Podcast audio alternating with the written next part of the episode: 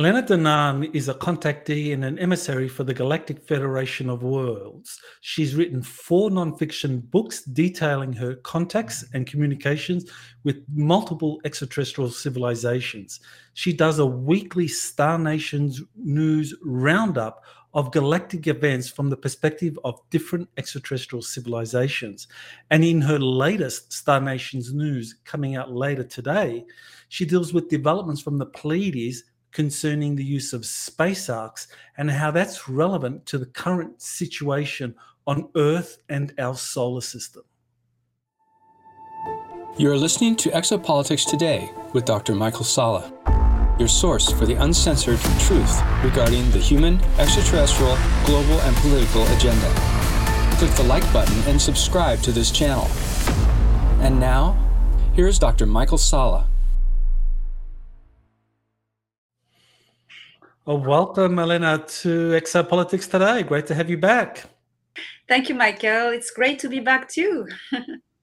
well, I must say, I've been watching your Star Nations news, and you know, it's very exciting you know, to to get this kind of weekly roundup from the perspective of different extraterrestrial civilizations and what's happening um, around our galaxy. I mean, it's really unique, and and you do such a great job in presenting these different perspectives and you have a, wide array of contacts uh, and et so you know how did you get this kind of like uh, idea to do a, a weekly star nations news?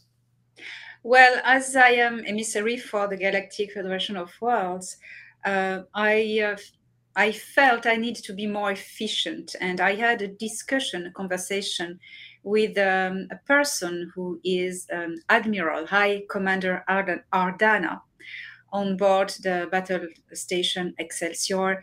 Uh, and I was, we were trying to see how I could be more efficient at passing on messages and news from what was going on in the galaxy.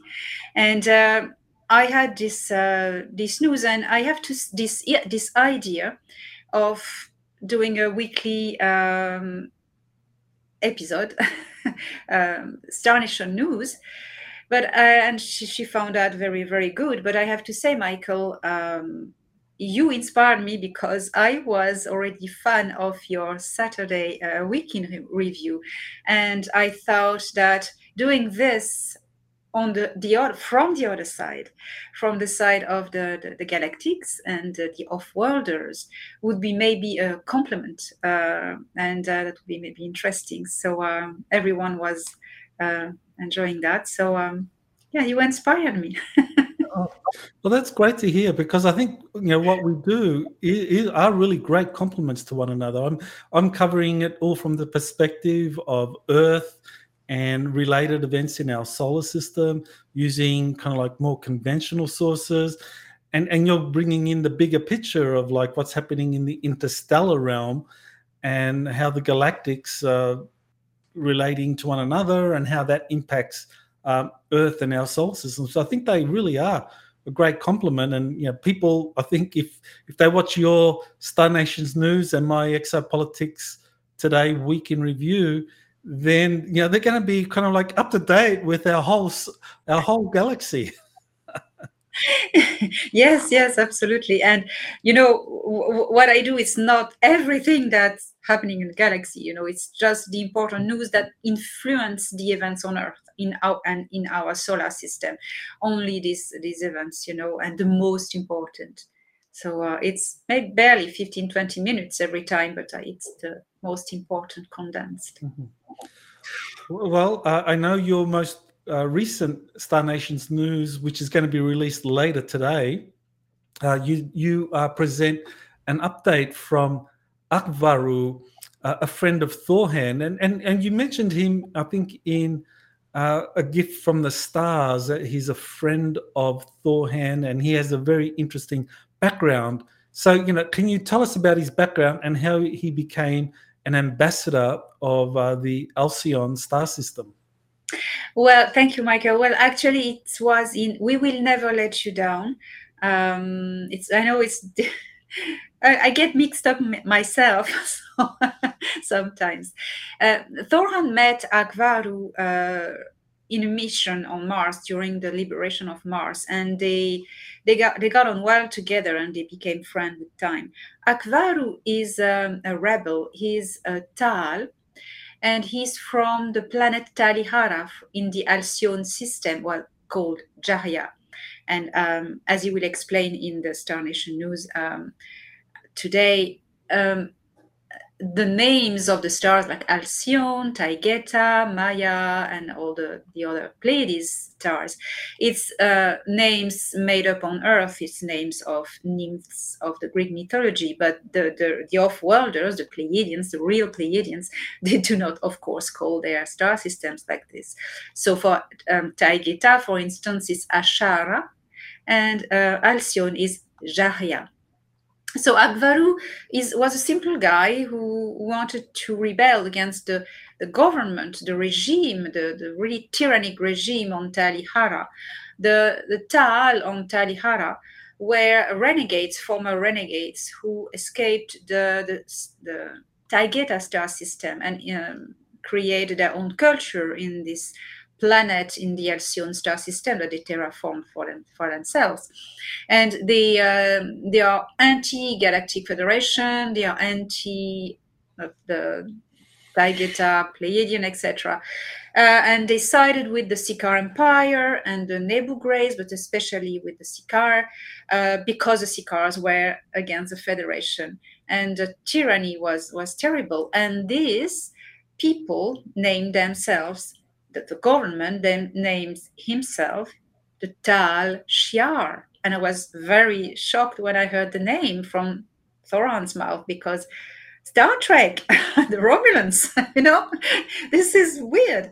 So that's another proof to me that Star Trek is really soft to disclosure. Not that soft sometimes, you know. Uh, Akvaaru couldn't save his world, of course, so he escaped and he joined the Federation and he was there as a mercenary offered his services and he wanted to join a bigger structure to get help. And which he did uh, befriending thor han uh, opened to him uh, new possibilities. Uh, thor han got really um, sensitive with his story and he got uh, Akvaaru to be trained uh, in emergency and very quickly, very intensively uh, to become an ambassador. So that took uh, about two years, and uh, then he could he could go back to Talihara, his homeworld, with a strong diplomatic protection uh, from the Federation. So he's ambassador of the Galactic Federation of Worlds on Talihara. He is very protected, and he could convince the government to side with the federation. And that was absolutely amazing that he could manage to do this. You know, he's the, the perfect example of resilience. Never lose hope. Whoever you are, you, you are, you can make a change. Even you you think you you you you're nothing, you're no one, nobody.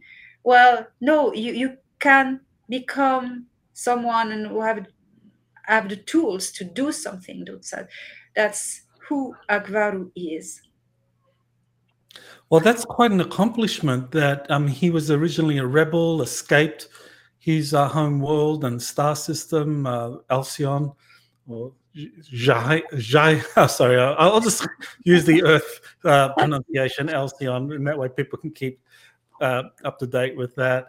Um, so, but he escaped, joins the Galactic Federation, becomes an ambassador, and goes back and persuades the Talihar government to switch sides to abandon the Sakaar, the Draco, Orion uh, side of uh, the kind of like alliance sheet and join with the Galactic Federation. So, so that's quite an accomplishment and, and major news, really. Yes, yes, because you know, Alcyone. Uh, we're going to take the, the Earth names for the star systems. It would be simpler. Alcyone is not only a world under a tyrannic regime siding with the Sikaar Empire, because there are so many like this, but it's special to the Federation because the Galactic Federation of Worlds was founded by the Ahil Pleiadians from Taygeta. at the start. Associated with the, the Tashkeru from Sirius B quickly, but it was an idea of the, the Pleiadians, the Taygetans. And um, so Alcyone people were uh, an offshoot of this the sister system of Taygeta, and they betrayed the Ahil. So for the Ahil to get finally the the Tal from Talihara to to join the federation is an accomplishment because it just wipes a karmic uh, debt, you know. So it, it was very important, and Akvaaru has been the catalyst for this to happen. Yeah, and also it, it's an important point to emphasize that not all Nordic or human looking extraterrestrials are friendly and working for the positive benefit of, of humanity, that there were significant worlds. Um, we, we know that the Aldebaran star system was one of the worlds that worked or was associated, linked to the Sakaar and the Orions, and also the the the Alcyons or the the Talihara, that they were part of that. So, um, and and I think even today, I mean, there there are still some you know hybrid or Nordic looking races that uh, operate on Earth in these underground bases, uh, who uh, probably still have a questionable agenda. Do you, want to comment about that? You know, I mean, are, are all the Talihara or all of these kind of negative Nordic races have they kind of left just because the Sakaar and the Orions left? Well, there's something important to notice. Uh, besides the, the, the Aldebarans, the Nordics from Aldebaran, and that you know there's also a um, colony of Anunnaki in uh, in Aldebaran star system you know, and all these people plus the Nordics, uh, I think it was a Jadail, maybe I don't remember. They sided with uh, the the Fourth Reich, but also the Alcyon Tal Shiar, and it is the Alcyon Tal who gave uh, the, the to the Antarctica Fourth Reich, the Dark Fleet, the that was starting to, to, to grow and to be born, they offered, the Alcyon Tal offered to the Dark Fleet, to the Fourth Reich in Antarctica, the oblong cargo ships.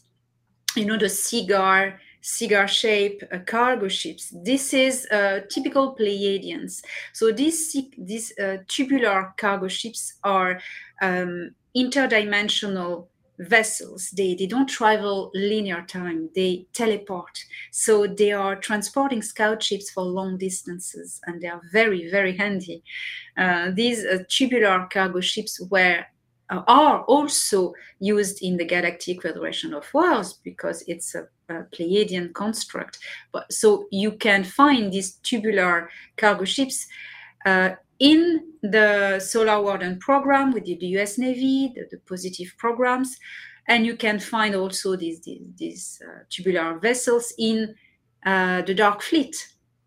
Uh, you know, because it's that's um, been given by the Alcyon Tal. That's that's fascinating because I know, you know, I mean, I, I wrote a book called Antarctica's Hidden History, and in there I, I go into detail into the different ships that the that the Fourth Reich developed that were all kind of like that they were helped by the different extraterrestrial groups, uh, the Sakaar, and and the other groups. And I, I, I described the, the Haunebu series. I mean, there were different types of Haunebu series. You know, flying saucer craft and and the Vril craft that were kind of the, the original ones that they were smaller but there were also what were called the Andromeda class ships that were this classic cigar shaped ship. So you're, what you're saying is that that design actually came from Alcyon, that that was the Alcyon uh, group were helping the, the Fourth Reich develop those cigar shaped cr- uh, craft. Yes, yes. Well, it was not only Alcyon uh, people who were building them, but also the Taygeta people building them. Hmm. And, uh, you know, and these cargo ships are now very widespread in the Federation, Galactic Federation of Worlds. They are using them a lot as interdimensional transport. Mm-hmm. Okay. Well, in the update, and I, I um, you sent me an advance copy, so I I I just want to kind of like refer to one of the things that really got my attention. Uh, that Akvaaru told you, or or you yeah, says in his update that the Galactic Federation of Worlds possesses uh, an arsenal of immense arks that they can move around any star system um, where there's a need in terms of populations uh, needing to be evacuated. So, yeah, what can you kind of elaborate on what, what it was or what it is th- that he said there? Yes, it was at the occasion of the liberation of a star system, uh, Stemmis 4 in the, the fifth sector. Uh, he we goes in further details into how the federation has a system and, and a program for uh, evacuation uh, rescue program if in the case if a world with a population is in danger of mass, mass extinction so the federation wasn't equipped at the start with this program. It came later on when a lot of worlds were decimated by the Seeker or the Nebu. And they, so the Federation came up with a program that is offered every time a world joins the Federation. Automatically, the Federation offers freely arks that will be uh, either buried or either put uh, in the, in the star system, on other planets, ready to be uh, uh, operational if something happens. Um, so that is something that's very important. So all the world's members of the federation have these rescue arks at disposal, and these rescue arks are mass produced uh, by the federation, and they they are oblong vessels. That was very interesting um, comparing to the arks of the intergalactic confederation. We can talk about that later if you want. Uh, the, the, the intergalactic confederation has uh, discoidal uh, arks or sometimes spherical but discoidal and the, the, the, with a dome most of the time. And the federation has oblong uh, vessels so that's uh, something that is interesting. Um, so what Akvaaru said, uh, precise, I, I, knew already, but he's going really in details, and it's it's quite interesting. Um, in on Earth, there's loads of arks. That's um, so many, uh, but are from different origins and different organizations. The Galactic Federation of Worlds hasn't put rescue arks, properly speaking, on Earth because Earth is not yet a member of the Federation but they would be anyway ready uh, to intervene if something would happen because earth is a bit special. It's an exception. You have exceptions sometimes like this. Besides that there are arks on earth that, that are buried or in the oceans that are not rescue arks but that could serve as rescue arks that could be repurposed. And these arks were in fact vessels, uh, evacuation vessels or colony vessels from other people who came to Earth to build colonies. And when they build a colony, and everybody seems, seems to do the same. You come with your ship, and your ship contains your food supply, your technology, everything you need to survive for a long time until the environment of the new world is ready, up and running, you know, and you have built facilities and you don't need the ark anymore. So um, this is what these arks are on earth you know. Those who belong to the federation uh, the people of the federation uh, after that you have other arks. You have the seeders and you have the anunnaki. That's different types of arks. But um, that's uh, so that's what Akvaaru said and it's quite uh, interesting.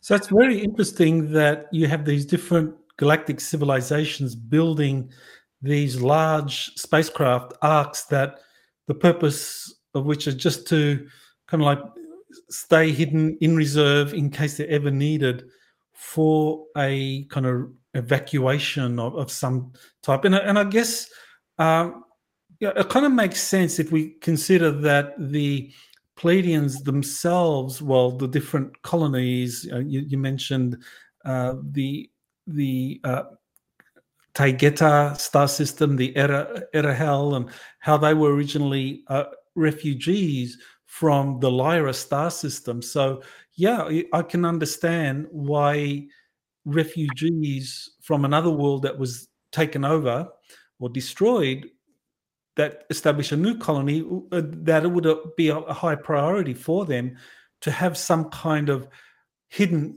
ark or spaceship in case they need to evacuate at short notice. Is, is that kind of like the, the thinking? Yes totally totally. And uh, the federation didn't have at the start the, the, the, the, the means to, to build, mass produce these arks. So it came later when they were a structure that was powerful enough, you know, that has enough resources to mass produce them. But at the start, they couldn't do that for everyone. Now it's the rule, it's the rule, and it saves so many lives.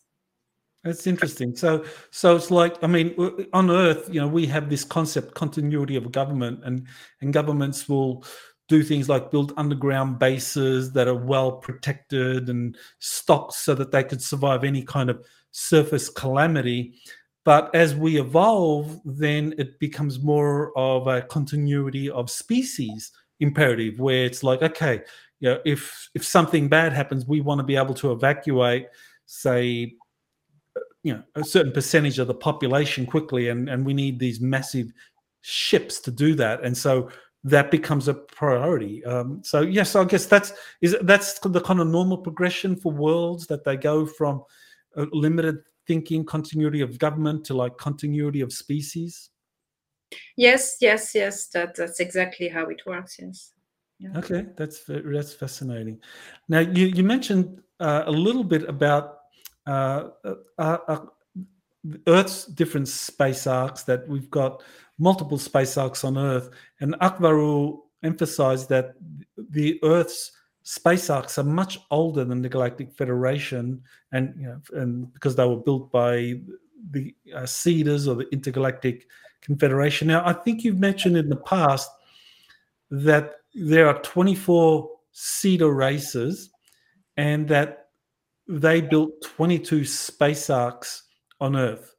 So, is now does that and each of those space arks were built by different member race of the Seeders, so you, you want to just uh, elaborate on that? Yes when the the Seeders uh, came to to earth for their different uh, experiments on the evolution not manufacturing i mean the evolution the, the making of the, the, the human as it is now on earth this that has this the heritage of 2022 20, um, genetics. It's quite amazing. Um, and they they brought their own vessels and they left each different race.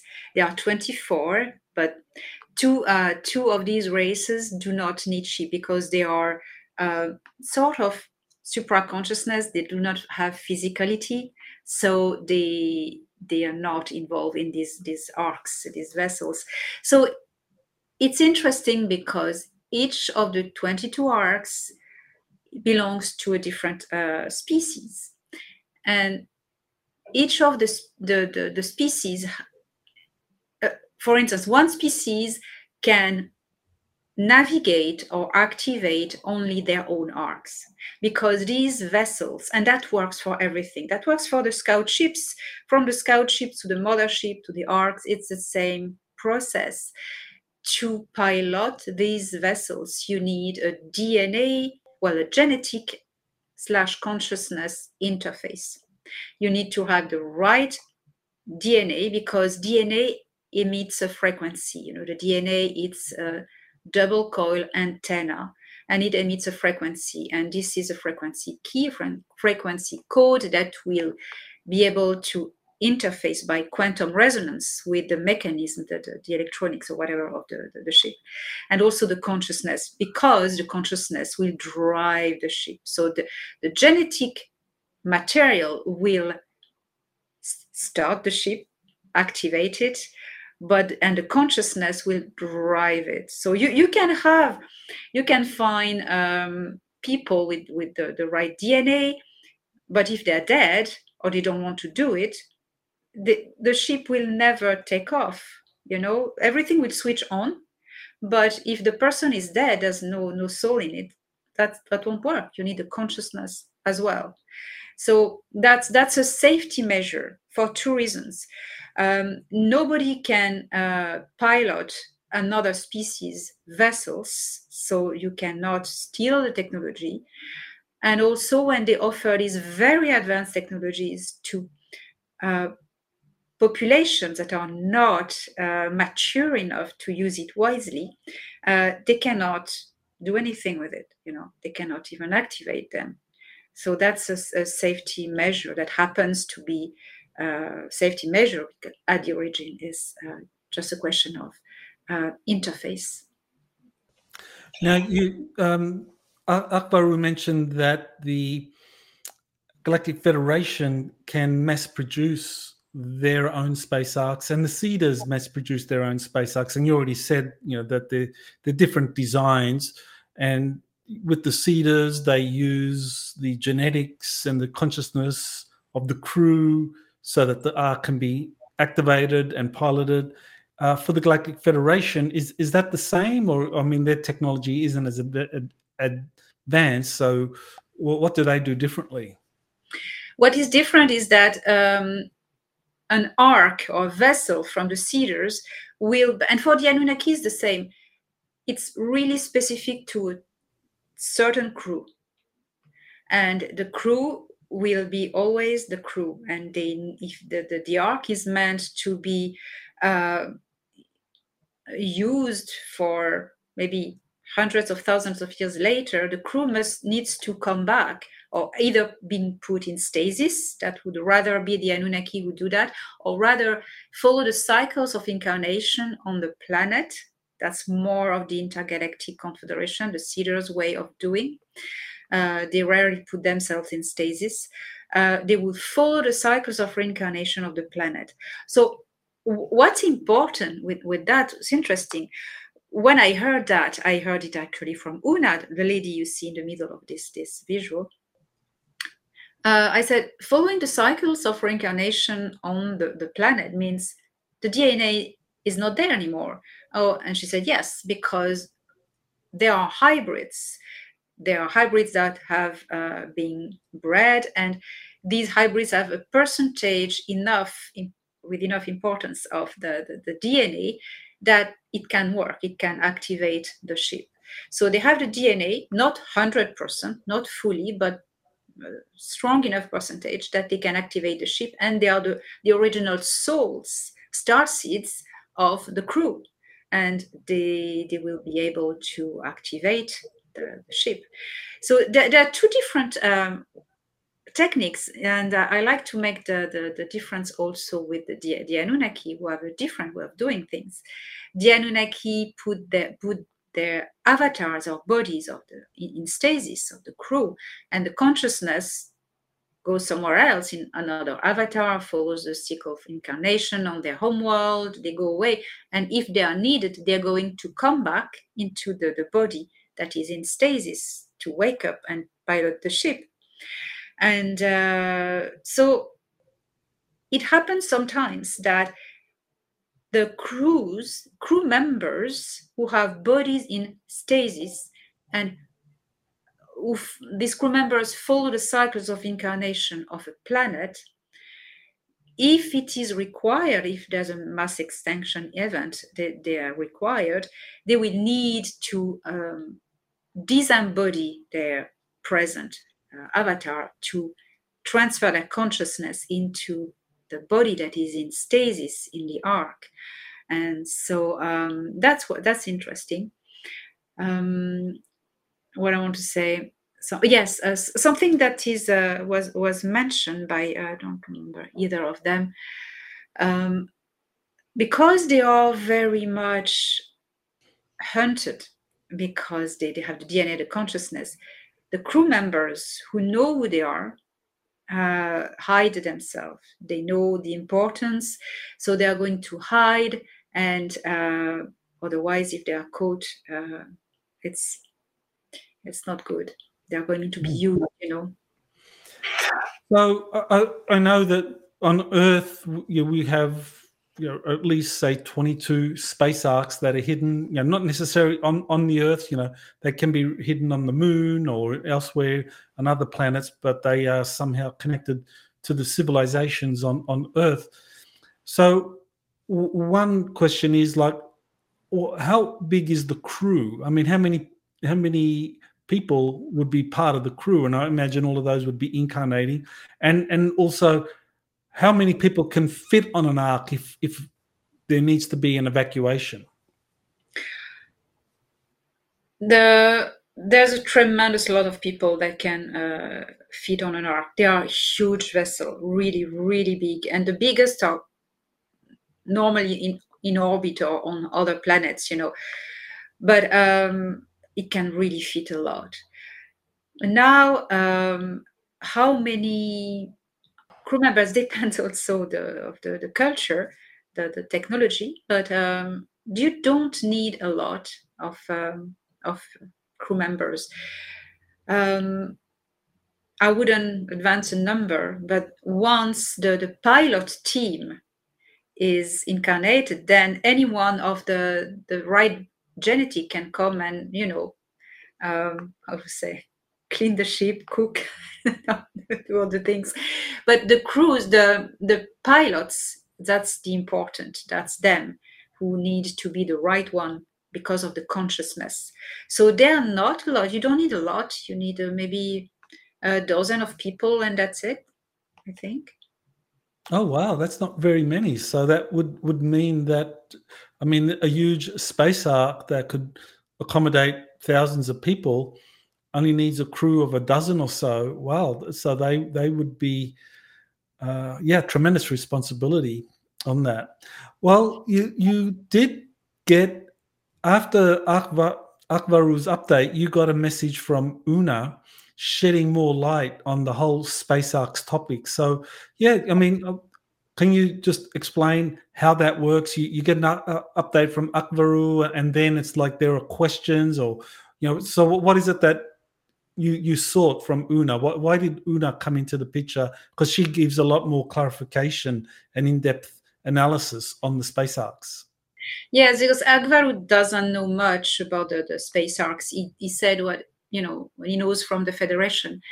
But when he said uh, he said to me, "Well, Thor Han knows more than me anyway," and I thought, "Okay, I'm going to ask Thor Han." And then I thought, Oona would know more about the arks than Thor Han, so that's how why I decided to contact Oona. And uh, Oona, is, in, uh, an Altean, she's the Altean emissary for Earth.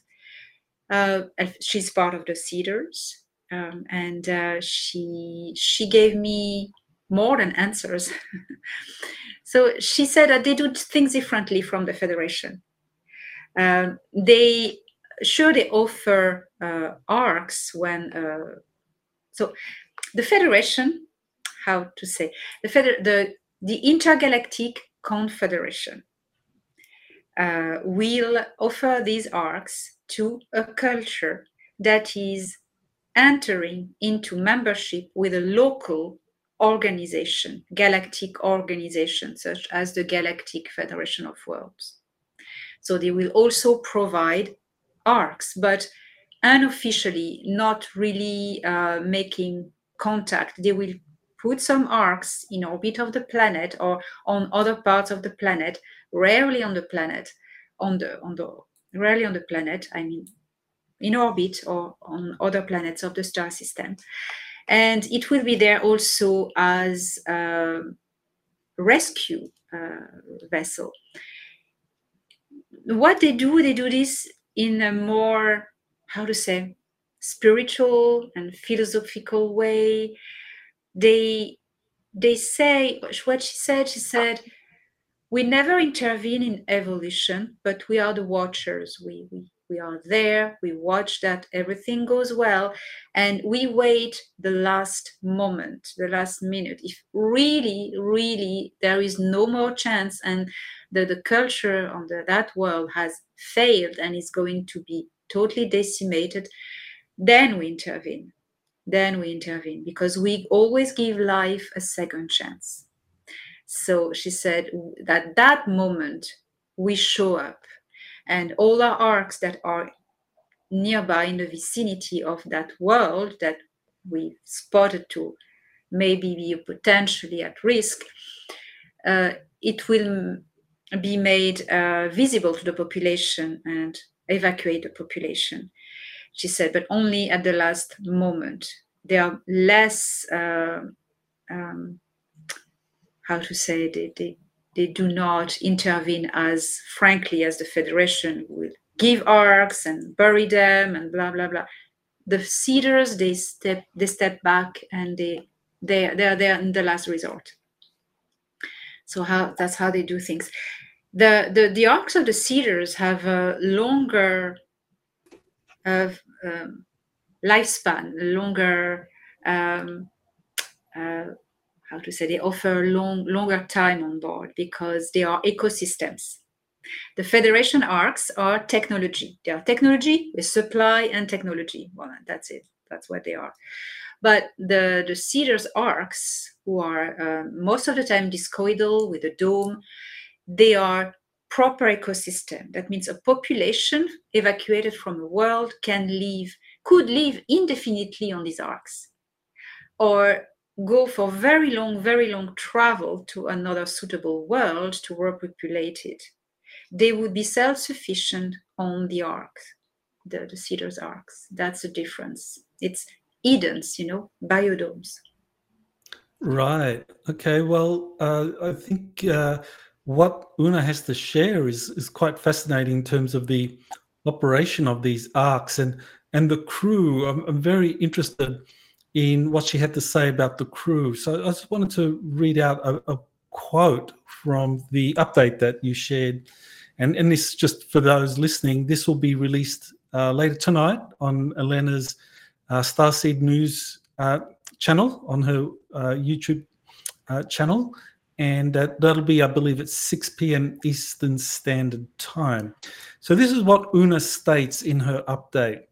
Quote, there will always be a crew following the cycles of incarnation of the planet and who will stand ready all the time, at all the time. These crews never reveal their identity. They remain in protection of the silence and discretion, for they are highly hunted down for their genetic keys. I, I think you already kind of mentioned that.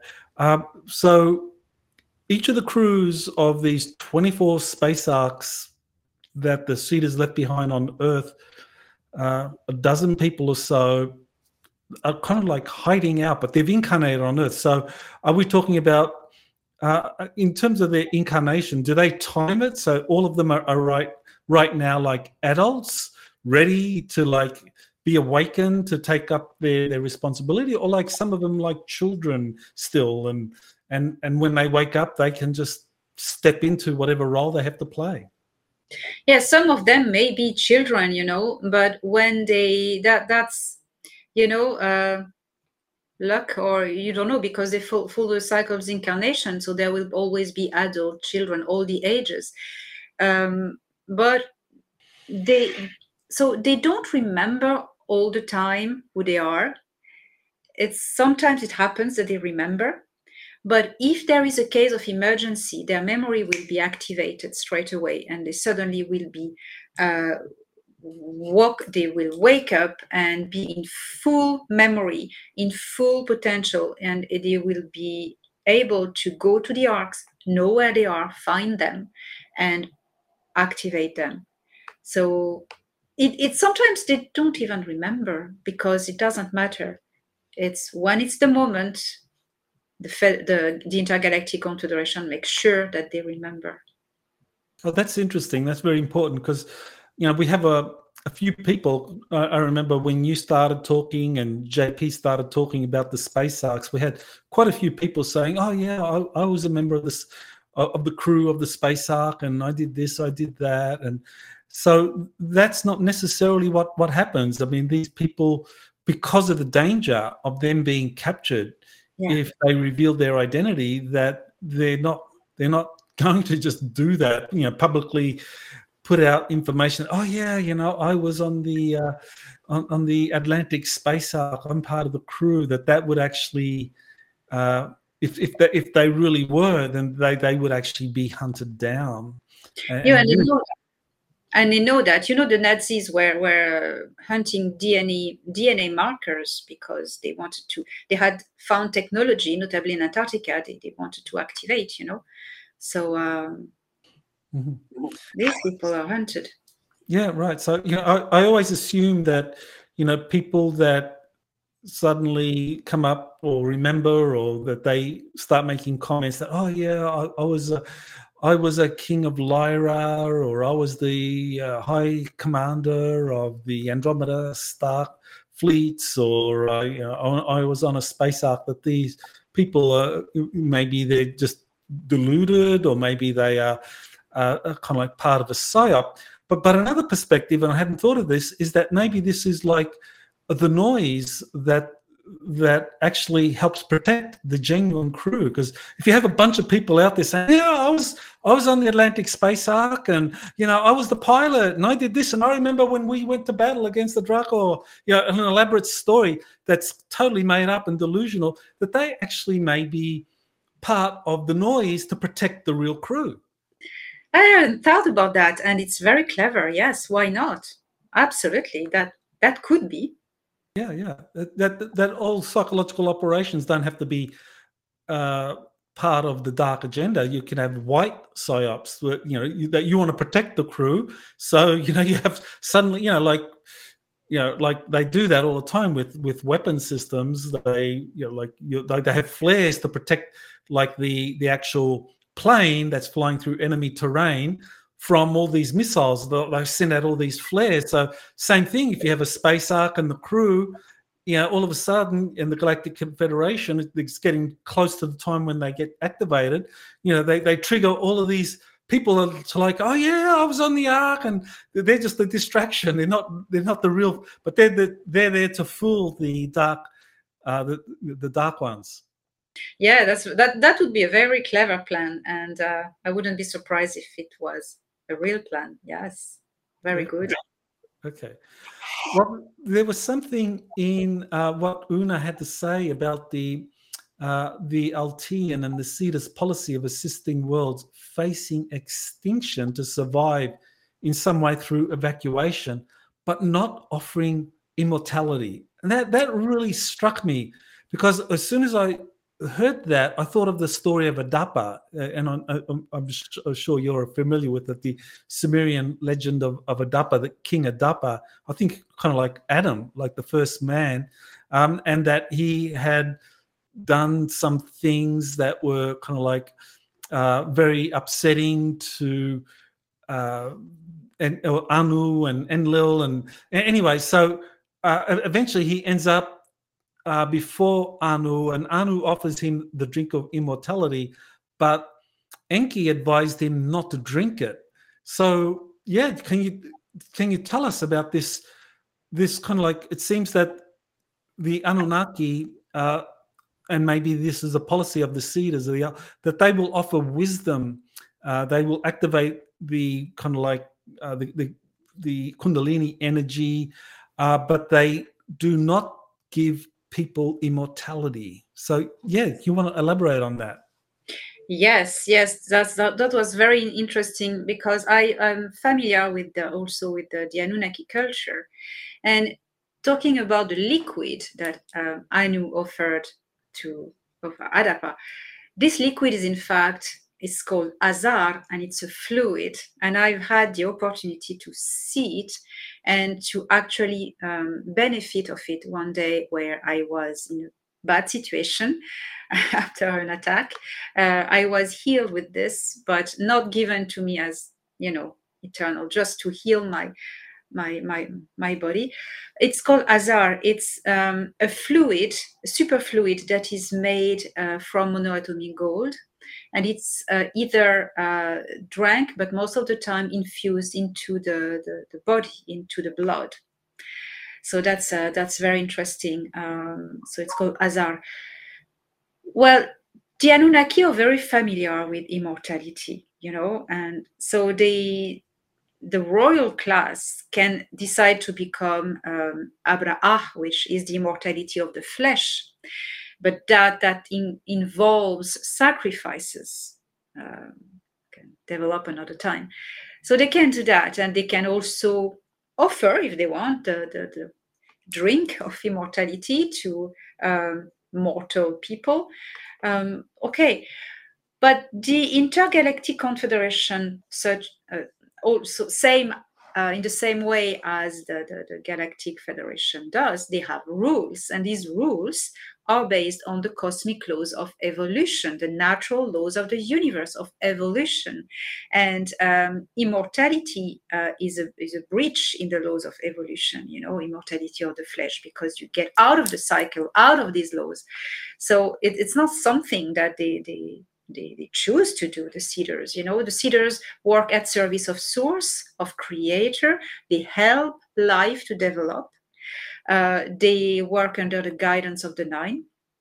And so that that's a different uh, perspective. The seeders what they would do is give life a second chance all the time. So if they spot a world that is on the bridge of extinction, they're going to come, they're going to bring arks, they're going to pose the arks in orbit of the planet and wait and see how it goes on the world.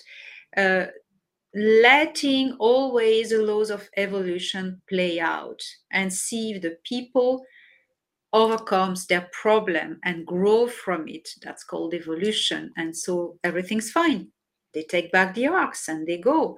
But if the people fail and the the world is going to, to really be devastated and all life extinct so then they intervene and they give life a second chance.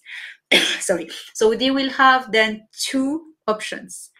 Either they will keep these people in their domed arks uh, and uh, wait through time uh, because they can get out of linear time of the planet, of course, and come back in the future when the planet will be restored or with a bit of help of help of terraforming, you know, and they can bring back the population. For the people who will stay on board the Ark, uh, the Seeders Ark, they will, uh, for them, maybe a year or two will have passed, but on their planet, maybe uh, 2,000 years, you know, even or more. So they can do that, or either if it's simpler, take the people to another world, a new world, terraformed, where they can start a new life. So that's um, that's interesting.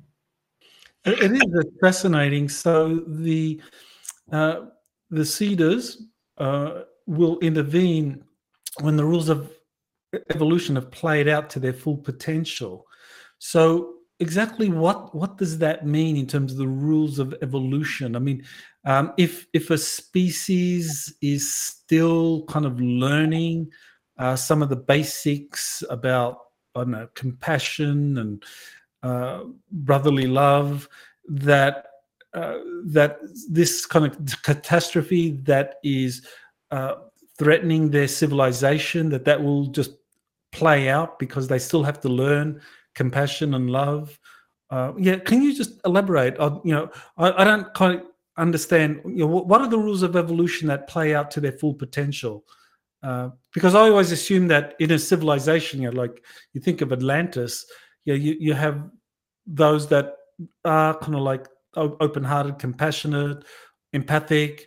Uh, typically, they're a minority, and then you have the others that are either kind of like just uh, you know psychopathic and manipulative and then you have a huge number in the middle that you know they kind of like vacillate from one extreme to the other. So yeah can you just maybe give us share some light on that? Uh, all any population is a mix of all these things all these uh, different levels of uh, evolution of consciousness. It's all always the same everywhere. You have people uh, ev- evolving faster than others uh, so when a population is evacuated, it's the whole planet, uh, no matter how your level of evolution is. That's one thing. So waiting for the the the the, the rules of evolution, the rule of evolution to, to play out means that they will observe the population trying to learn the lesson, trying to get over their fear, uh, pass the step into their sovereignty and evolve from from the situation and if they, they succeed, if the, the, the, the, the civilization succeeds, it's it's it's wonderful. If they fail, but they are still on the planet and they they can grow back to zero, it's fine as well. The seeders won't intervene. They will let evolution go back to point back in time where the people will need to relearn the lesson from zero, ground zero. But they're still there, they're still alive, there's still life on the planet, so all possibilities are still open. The seeders still don't intervene. But now we have the option uh, when either the world is attacked by uh, uh, off-world culture and it's going to be totally destroyed, disappearance of all life, or if the, the people blow themselves up by stupidity. And in this case, whatever the reason is, whatever the cause is, if the result is undeniably mass extinction and no, nothing survives, then the seeders intervene before it's too late. If there's no more chance, it's over, game over, they're going to rush and evacuate everyone as much as they can. And that's what Oona said when evolution, the rules of evolution have played out and there's no more chance that that's game over, then they intervene because they do not want to. She said something like, it's the saddest thing to see um, a population dying and going into oblivion, a culture passing into eternal oblivion. So they will take as many people and animals and life form as they, they, they can and go and repopulate another world with these people to give this culture a second chance, but only in that case. Okay. Well, she uh, in her update uh, she does have some very encouraging kind of information for us because she says and quote there is no risk anymore for the populations of earth and our arks will resurface from the depths of the earth and the oceans and descend from the sky for they will be offered to the people of earth as places of teachings in all domains when the great joining will occur you will call it the great global civilian contact so this is kind of like very encouraging news. So would you like to just kind of elaborate on that? Uh, yes, well, uh, she confirms that until very recently, she said a decade ago, like about 10 years ago, everyone still believed that there was a risk of mass evac- for mass evacuation of the earth, that something was could go terribly wrong. But she said since and that was until 10 years ago about she said since the nebu hive has been dismantled and all the regressive expelled from the star system and now that the Ciakahrr empire is seeing their probably last moments in, in the history of the galaxy well there's hope on earth. Earth is safe now.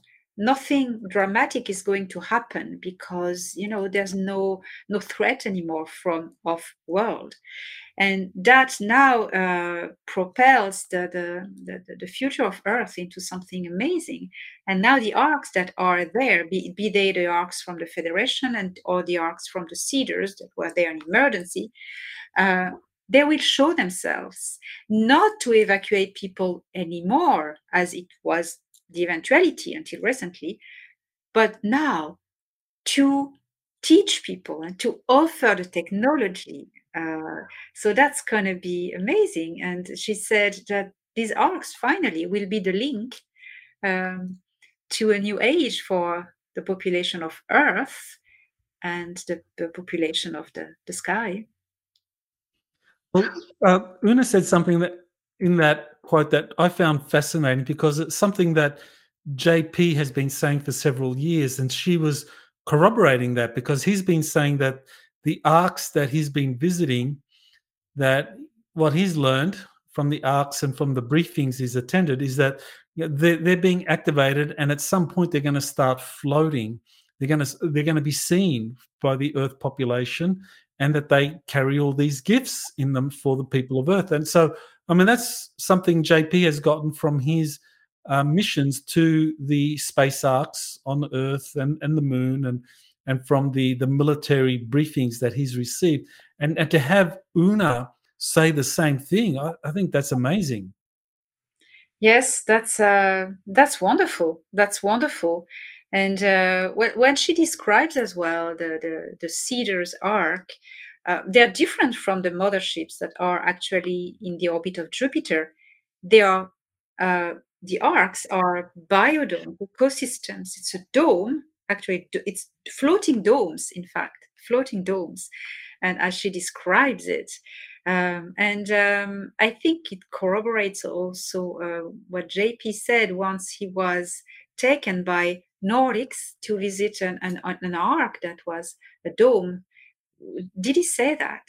yes, yes, he, he said uh, that. He told me that. I think 2015. It's in the in the first first uh, book, JPR, uh, sorry, U.S. uh, Army Insider Missions, book one, where he yeah. talks about that going on an ark back in 2015. This is before he joined the military, and yeah, it was just a, a giant biodome with animals and all this vegetation. He said a lot of it was extinct, and so yeah, he was being exposed to these things, and I think that's why uh, they wanted him desperately to join the military because they they needed a contactee uh, to be part of that.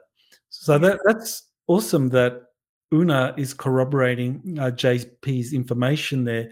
So then, so yeah, he's he said that he's been told or he's learned that the arks are going to eventually be seen by the population uh, of, of the planet. They're going to reveal themselves, and Oona has said pretty much the same thing here. So you know that event that would be catastrophic disclosure for the for the deep state and for people that are unprepared, people that kind of like have dismissed all of this, you know, this would be uh, a catastrophe because their whole worldview would, would collapse. So, I mean, just how close are we to that kind of an event?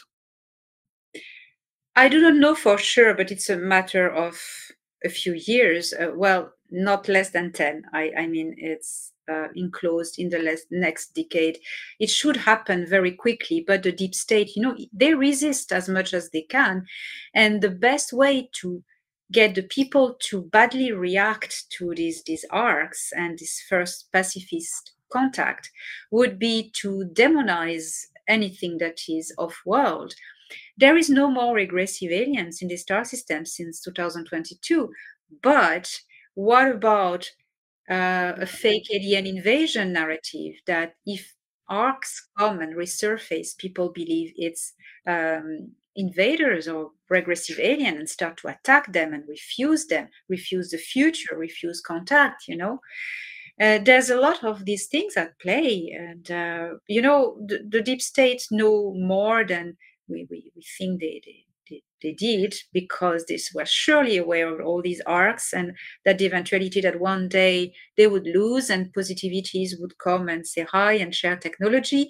And once we join the federation and once we share technology freely with these new ETs, I mean, if the deep state was still in place in some little, you know, places, they would be totally done. They don't want that. They don't want the people to be empowered by all these new contacts, you know. So they demonize the, these ETs. They demonize them. Yeah. One of the kind of uh, things that JP uh, recently said about the Atlantic space ark is that the Nordics, and he doesn't know what group of Nordics, have taken control of the space ark. And, and he describes the space ark moving from where it was in the Bermuda Triangle region of the Atlantic to somewhere closer to the kind of middle of the Atlantic, um, and and that he has seen Nordics there. He and he he feels that they're they're positive. He doesn't feel any negative kind of vibe from them, and and that this was just really for safety. So, uh, that group of Nordics, I mean, are they like Alteans?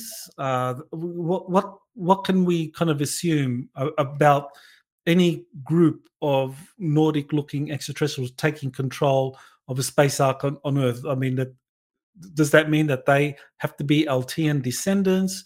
Uh, or is it something that we should be concerned about? Is it something that we should be should uh, feel relieved about? What are your thoughts?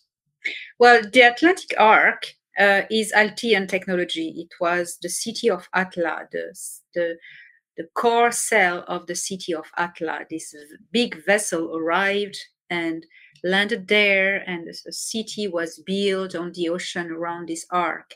And when Atlantis was destroyed, this ark sank into the bottom of the ocean, and all the technology and knowledge was preserved there.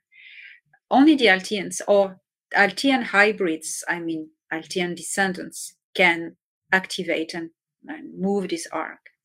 Or if a crew is assigned to these arks, they would be known, uh, made aware, and went brought there and move it. It can only be moved by Alteans, or as I say, Alteans descendants. And uh, every every ark has its own DNA interface, DNA consciousness interface. So no one can move anybody else ark. So I would take this as a positive uh, move from positive people, you know. But then we must keep in mind that uh, this it was a good move, and you know, JP has a good sense of good sensitivities, so good sense that they, they were not uh, negative. But then you know we need to be made aware that under the term Nordics, there are different agendas, different ethnies, different origins, different star systems, different empires. You know, um, the the Alcyon people are Nordics, the the Taygetans are Nordics, the the Aldebaran uh, are Nordics as well. Those who are co- co- cooperating with the Dark Fleet. You know, the Alpha Centaurians are the beautiful lovely wonderful people collaborated with with the us navy also are are nordics as well um, so when you hear Nordics, yeah, but you need to know what side, who, uh, what agenda, who are they working with, you know? Uh, not mentioning also that the, the, in the deep underground military bases in the, the MILAB program, uh, the, the army was breeding ET hybrids also that would be uh, human and, and ET and Nordics. So they would be Earthlings. They would have right to be on Earth, you know. So there's all, all these things. The Greys were breeding Nordic hybrids as well. So you never know who you are dealing with when it comes to Nordics. You really need to be careful and know the agenda behind and where they come from. Mm. It's not easy. They look mm. alike for those who are not used to. Mm. Well, uh, maybe an, another kind of way of looking at this, because uh, uh, he kind of emphasized that they had taken control of the Nor- of the space arks that the, the, Nordics, and we can assume, say, the Atlantic space ark. As you said, that this this is a group of Alteans that have come on board and taking control, and, and just making sure that you know, nothing awry happens with that ark or with the technology because of Earth militaries wanting to gain access or take over take it take it over i'm wondering another possibility is they be preparing uh, the ark for the return of the crew or maybe seeking the crew. It's possible. It's very possible you know? It's very possible. And also preparing the ark for the moment when uh, as Oona described the first contact will arrive and uh, these arks, this ark, notably, will res- resurface from the ocean and be offered uh, to the people as you know new technology and everything. Right. So when when the arks surface and they're seen by say millions of people around the world, that's when the crew have returned to the arks That these arks will be piloted by the crew. So so, so what JP has experienced may be a step in that process. Yes, yes, it can totally fit in in this. I I would believe this. Mm-hmm. That's very interesting. Okay, um, and uh, I guess maybe what we can kind of like the the possibility of the arks being taken over by a negative group of Nordics. Uh, what what do you what do you say about that? You can't because it's a question of DNA consciousness mm-hmm. interface. So you cannot take over other people's uh, technology. You know, only the, the people build the ark can interface DNA consciousness. Uh, that would mean that there would be traitors, or you know, uh, why not? But um, that that doesn't feel right you know? Um, i think yeah you can't you can't take over other. I mean the, the nazis have been trying for so long to to find the right dna to use the technology and suddenly you can no you can't. Okay well that's very re- reassuring. So yeah. we can look forward to uh, over the next decade. Hopefully it happens much sooner. Um, and we, we will kind of like come back to this kind of disclosure agenda uh, and the plan. Um, so I want to just jump to another topic now that, that I think is interesting. It just made the news. I just wanted to get your reaction to it. Uh, there's been a surge of moonquakes. Uh, there have been, uh, they've detected a lot of moonquakes, especially around the south pole region of the moon. And they're speculating that, well, you know, this is because the molten core of the of the moon is uh, is cooling, and this is causing seismic activity and all of that. But you know, we, we know that that's BS. That the moon isn't doesn't have that kind of molten core. It's actually it's it's like an artificial body. It's been hollowed out. It's got huge caverns. So you know, I my speculation is that maybe there are battles happening on the moon. Uh, that these quakes are because of some factions that are fighting, or maybe places are being liberated. I, I just wanted to know if you know anything about that. Well, um, what I know is that well, first the moon is hollowed. It's a structure, built structure inside, but there are still parts, uh, rocky parts. The moon was, uh, in fact, um, a planetoid that was carved hollowed and uh, there's there's no molten core in, inside of it. And if there was one why would it suddenly cool down? That what for what reason you know? Brutally causing earthquakes that's not doesn't make sense. But of what i know uh, the, the, moon there was different levels of occupation of the moon. Uh, there were uh, people more more ancient that can be uh, related to the builders. They left traces in it. But there was also the Greys that came after the Nebu Greys, the Orion Greys, who built these, these facilities and used what was already there and extended them again a little bit. And then the Greys were expelled, the Earth Alliance took over the moon. But when I say the Grey, the Nebu Grey, there was also the Dark Fleet that was there. But anyway, the, the Earth Alliance in 2021 took uh, back the moon and start to develop facilities and build buildings and underground factories. And I've had the occasion to, uh, it was two years ago, to visit uh, the, the moon very quickly. Uh, I was shown the manufacturing of medbeds.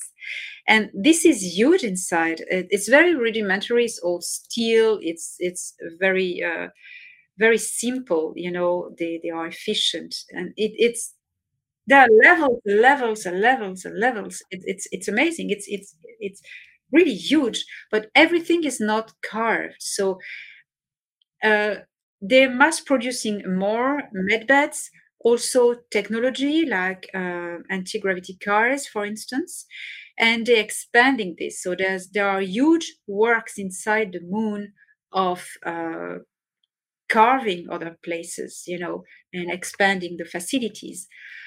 Um, there's no there's no fight. There's no battle anymore on the moon. I know that the, the, the Chinese want to take over the moon. I know uh, there's a competition with uh, Space Force, Space Command, but there is no properly war or fights. You know, the moon is now in the custody of the Earth Alliance. And what is the Earth Alliance? The Earth Alliance, uh, let's uh, remind this, it's a cooperation alliance between the Galactic Federation of Worlds and a positive Earth military factions such as the US Navy, Solar Warden, and the Earth Alliance includes as well the Artemis Accords. And uh, when we we refer to what happened on Jupiter in July 14, 2021, if I remember, 14th to 17th of July, uh, the, the, the Jupiter uh, Accords, where the the main um, uh, space positive space programs like the Artemis Accords uh, signed with a positive faction of you know the extraterrestrials, the Galactic Federation of Worlds, to delimit uh, safety zones, and that was really superimposing to the Artemis Accords. So I don't think uh, anyone is in power to take over the moon now because the Earth Alliance has it and has it well, definite. And I, I would have been informed, so I, I'm not aware of fights there. It's just construction works and uh, terraforming the inside, I would say. Okay, all right. So some something that's deriving from some of the mega projects that are that are happening there. Yes. So I'm glad you mentioned the Artemis Accords and the hub because I, I wanted to get your reaction to Belgium becoming the 30, the 34th signatory to the Artemis Accords. So I'm just wondering, you know, I mean, I mean that's quite a, a lot of nations. I mean, that those are the the main spacefaring nations of the planet, apart from Russia and China.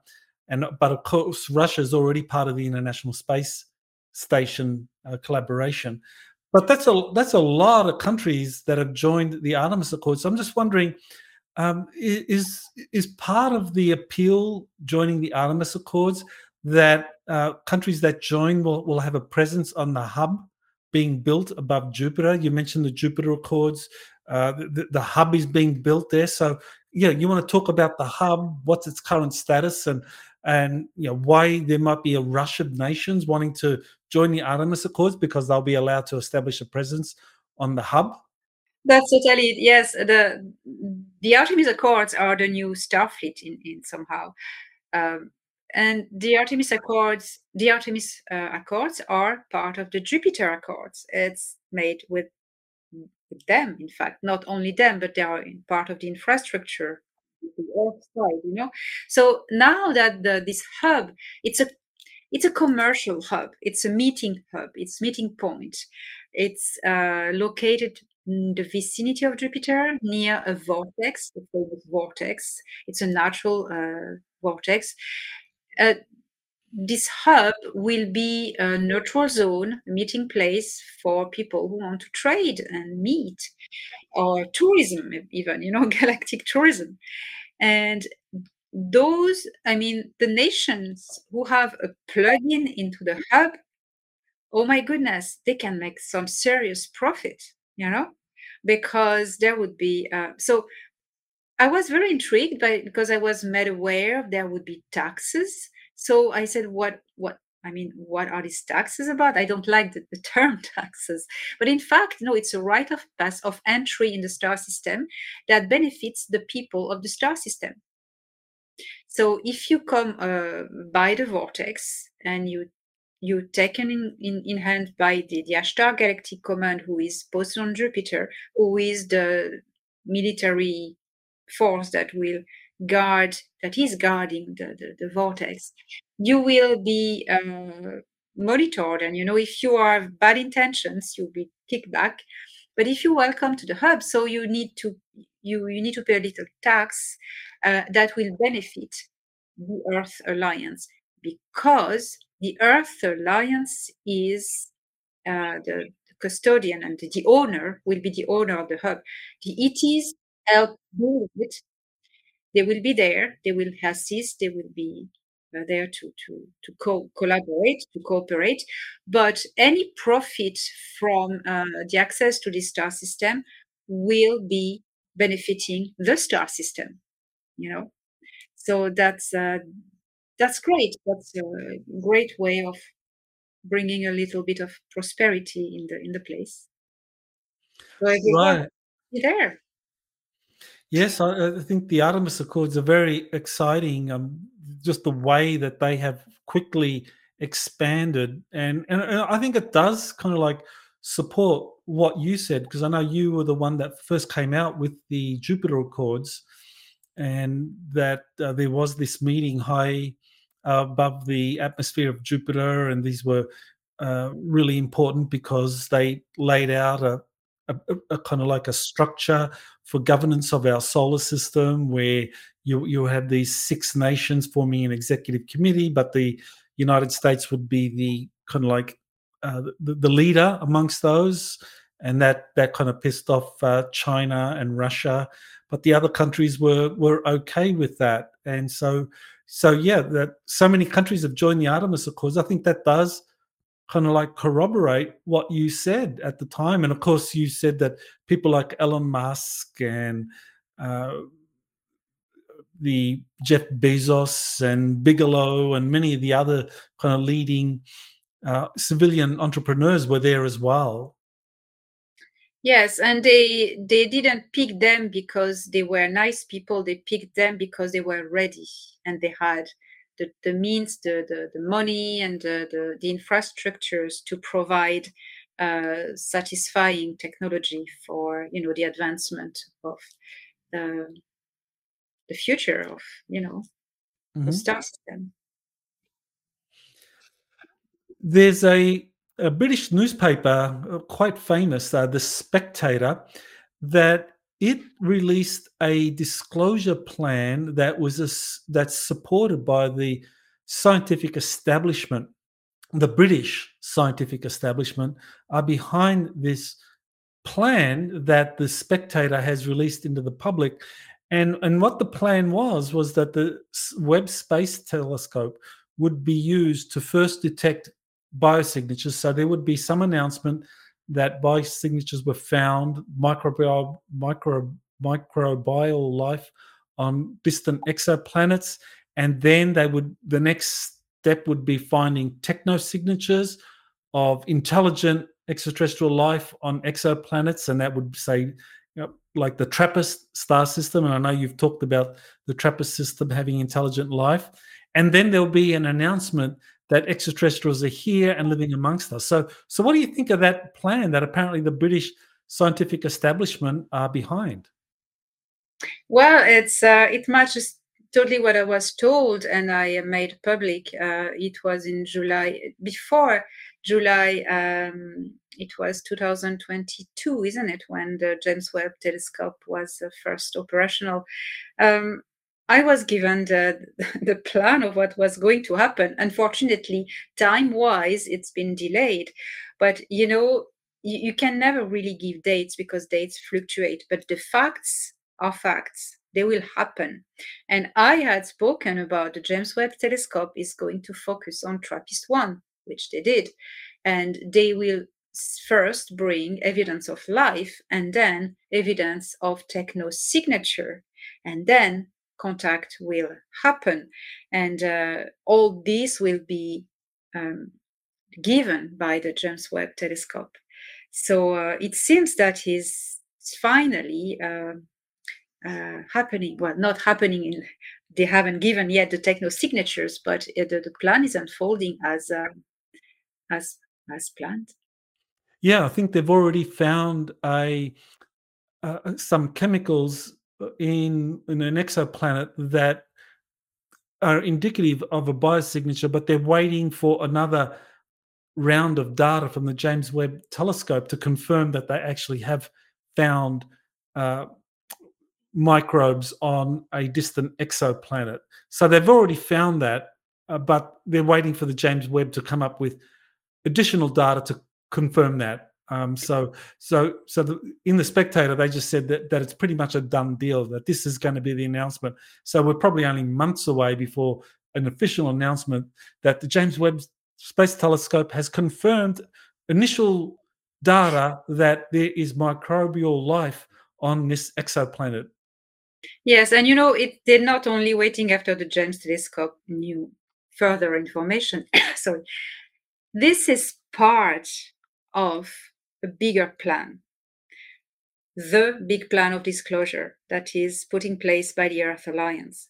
James Webb Telescope, uh, the the congressional hearings, everything, Grush, it's all part of the same package. And the James Webb Telescope will not go further uh, as the, the disclosure in the in the, the, the, official Congress, you know, will will happen they they work together it, it advances at the same speed not to cause discrepancy. You know, um, what if the James Webb Telescope say we found techno signatures, but on the other side, uh, the the the army whistleblowers uh, or intelligence whistleblowers haven't yet managed to prove that we we have been uh, officially in contact with extraterrestrials. So it needs to go uh, side by side. So uh, it, it's advancing very slowly, but it's going forward and uh, there will be an amazing response from either side you know it's it's it's going to be i mean when the information drops it it's going to be like wow. But you know not shocking. That's what the plan is about. Not to shock the population but to prepare them. And now at the moment we are being prepared to yes extraterrestrials are real they exist they are physical. That's the bottom line. And so when that when life is found on another planet it shocks no one. You know no one is is uh, scared you know? And that when army or intelligence whistleblowers uh, go to congress and say yes we've been dealing with real extraterrestrials. People won't be shocked as well because the james webb telescopes found life on other planets so you are right you know? So it goes together. Well, I know Thor Han in January of uh, 2023, uh, he handed over a plan to a four star general that we, we, later identified, or you later identified, as General Glen VanHerck, the head of uh, US Northern Command. Now, uh, in our last uh, interview or our last discussion, uh, Thor Han said that the, the disclosure plan had been delayed, that it would now be, I think, mid 2024 when some major disclosures were going to happen. So, I mean, are, are, we still on track with that? And what kind of major disclosures are going to happen? Are, are they what you've you've just mentioned, or more? I am not given all the details of the plan because it would put the plan on, in jeopardy, of course. But what I can um, speculate is that strongly speculate, I think I'm pretty much convinced of that, even if it's only coming from me, you know, uh, is that what we will be disclosed is that the governments have been in contact and cooperation with ETs. They have been working with living ET entities. And that is going to be, to my speculation, a turning point in the history of humanity. Because once we officially admit this, announce this officially, the door opens to everything that has been going on. The, the Eisenhower meetings, the collaboration in the deep underground bases with the, the Greys, the Dark Fleet, it's going to open everything because all the elements that we already have, like from people like you, Michael, Tony Rodrigues, uh, JP, and others, all the people who have been working in secret space programs, Jean-Charles Moyen, everyone.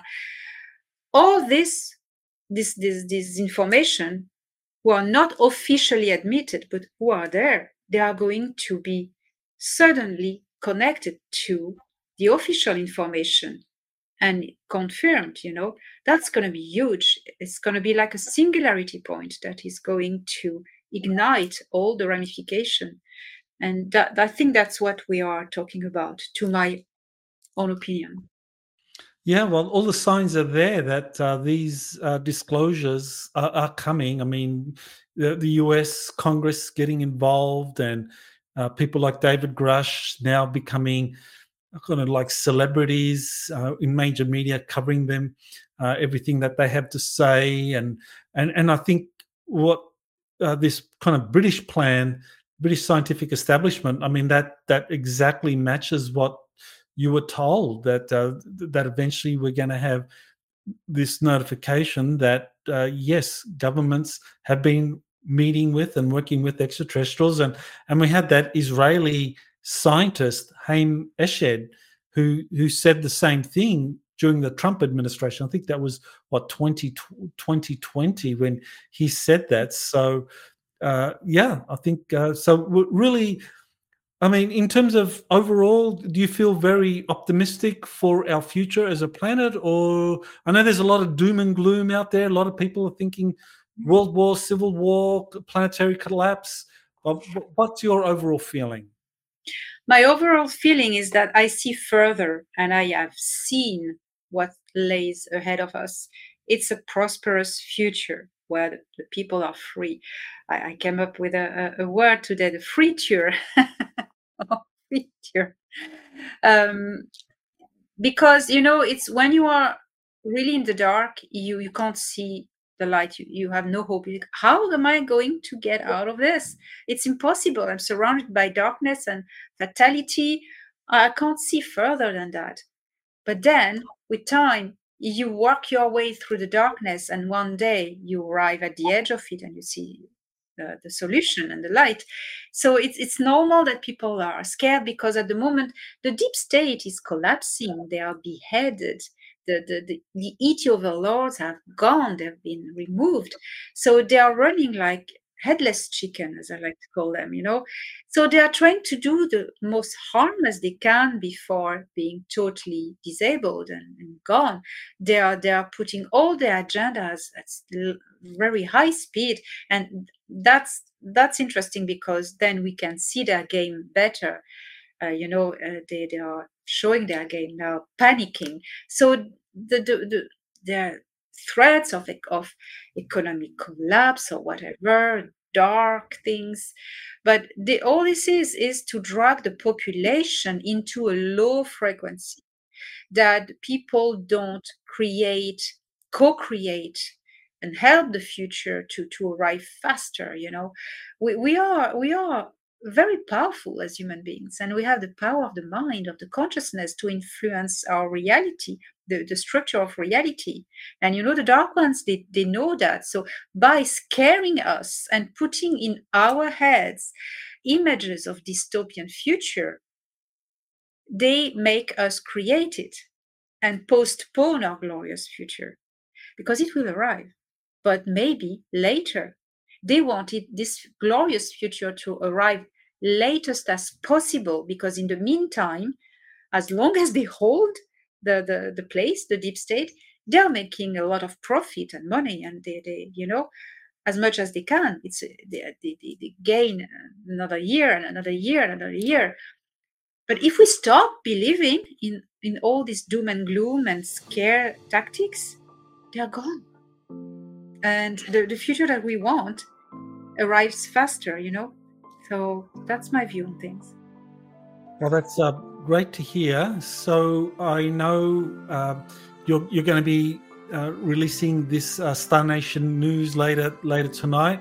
Uh, so, any final words you want to say to people about where they can uh, watch Star Nation news, where they can subscribe, your your website, any kind of tips on where they can kind of dive deep into some of the topics that we've been discussing? Well, um, you can watch all the Star Nation news episodes on my YouTube channel, Elena Danaan Official. You also have my website, and uh, under each of the videos, you click and you have all the links.